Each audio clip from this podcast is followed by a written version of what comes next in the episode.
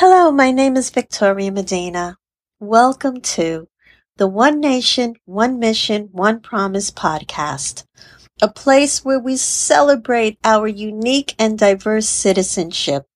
Each week, I have been discussing a line from the first document of the Charters of Freedom, the Declaration of Independence, specifically because if we don't understand our own mission, our own rule book about how our government works, how can we hire the best person for the job, for multiple jobs, if we don't have a clear understanding of the duties we wish for them to perform on our behalf?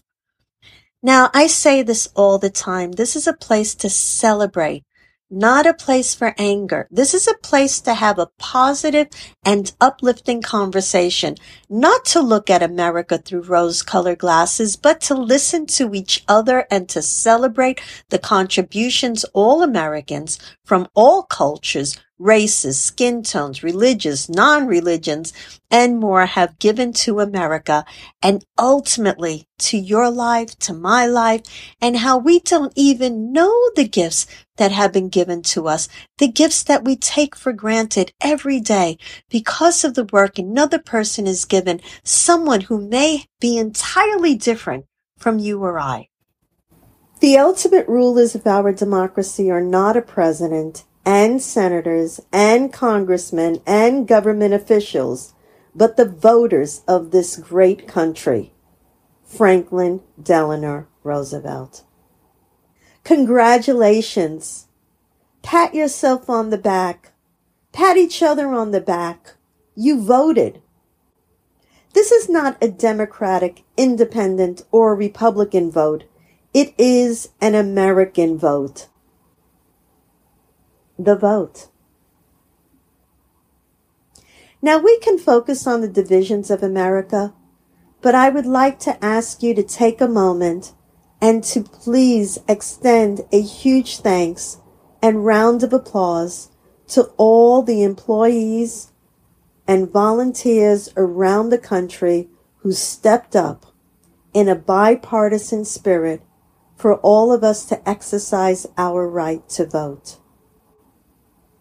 This is, after all, taking place in the middle of a pandemic. They are risking their lives and the lives of their families as they dedicated their time and integrity to make sure we voted and to make sure every vote is counted. I personally wish to say to each and every one of them, thank you so much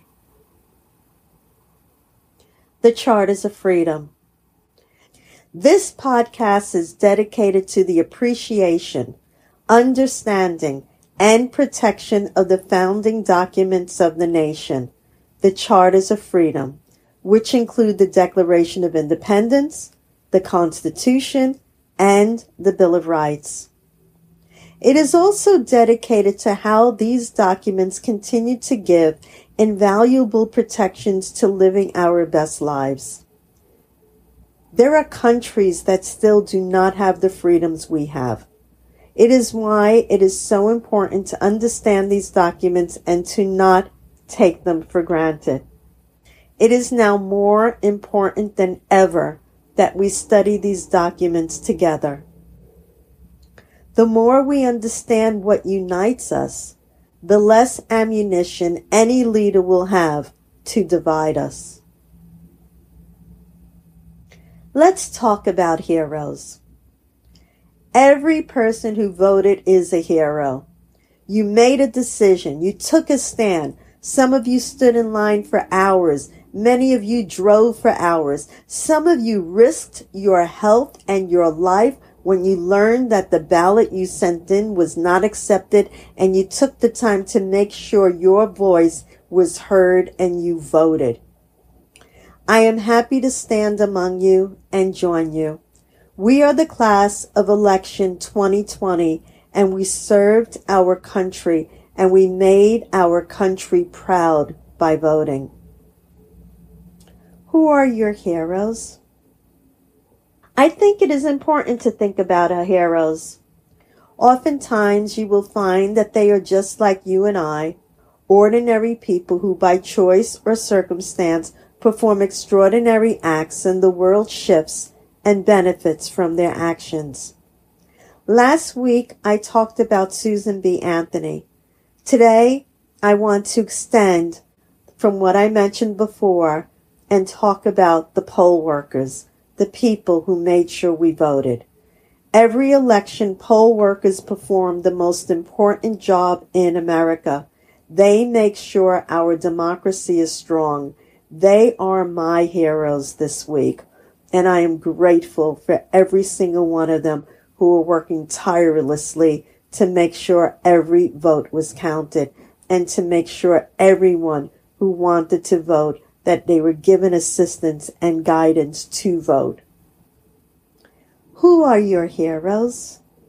Who do you admire? What do the founding parents mean to you?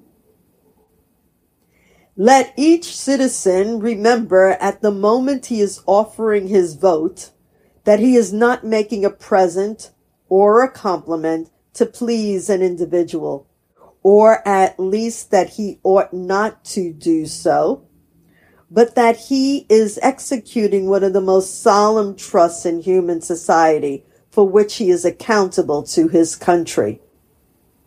Samuel Adams. What I am always fascinated by is the idea that a small group of people, the first representatives of the 13 states of the United States, came together and despite their differences, they each had in common they, des- they had the desire to be free, to live their best lives, and the belief that people, not rulers from birth, can run their own country and their own lives. It is because of them that we can exercise our right to vote. It is because of them that we have a democracy and not a monarchy. What do your founding parents mean to you? Painting everyone with the same brush is just another form of prejudice. I hear a lot about our founding parents being dismissed as old white people. Yes, they were European Americans. Yes, their skin was white. They were also people. They usually had families. They had the ups and downs of life. They suffered. They had heartache. They lived in fear for their lives. They got sick. They suffered personal tragedies. They lived and they died. In the end, they were human and they gave their lives to the world. And we benefit from the gifts that they gave. Every American from all walks of life, from all the different cultures, religions, and nationalities and skin colors, we all benefit from these individuals who came together not as a group of European American men, not as a group of white men, but as a group of men. Because remember, it says in the documents and let me preface this also by saying, not as a group of, of white men, but as people. And our founding parents both include men and women. And it is very important that we remember that in the documents, it does not say we, the white people, we, the white men, we, the European Americans, we actually at that time, we, the white Anglo-Saxon Protestants, because they were the ruling class and the ruling voice of the day. And when immigrants were coming over from other parts of Europe, they were not considered of the same appreciation. So there's constantly been a breakdown in that way. But the fact of the matter is, is that they wrote a document that said, we the people. And we benefit from their minds, not the color of their skin. as we today benefit from the minds of every American and not the color of their skin. Who do you benefit from that you have not considered who may not look like you, but someone you admire? Be the hero in your own life. Today, I am preparing to bring you this podcast. For me, this is how I can be a hero in my own life. I am doing something I think and have been told is important. I try and do something special each day for someone I love, but I also try and do something for me so I can not only be a hero to myself. So, for example, in the morning, I try and meditate or listen to something uplifting. And I also love connecting to my spirit, and that I find really important. And that is how I could be a hero to myself. So how can you be a hero in your own life? When you perform one small action each day to uplift yourself and one small action to uplift those around you, you will find an extraordinary feeling of connection that you may not have felt before.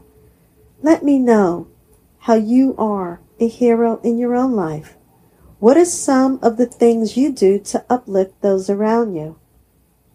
Be the leader in your own life. When you are a hero, you are also a leader.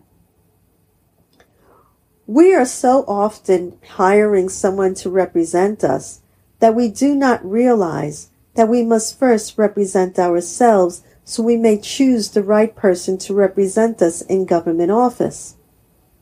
But also, when we become a hero in our life and we then become a leader in our life, we also find and strengthen our own voice. Now, I mentioned that each week I discuss a line from the Charters of Freedom, specifically the first document, the Declaration of Independence. The more we understand the rights we have under these documents, specifically this document that I'm discussing this time, the more we can understand how we can own and share our own voice. The more we can understand how we can be the leader in our own life. So the next line is quite small but powerful. For cutting off our trade with all parts of the world we now live in a global and free trade world. We have companies who have sent American jobs overseas. But in 1776, the king was trying to cut off trade between America and the world. What I also love about reading these documents is how the words are timeless and continue to connect with where we are today. For example, every American has the right to freely move around the country. So we must express to all public servants who may wish to curtail any American from freely moving around the country.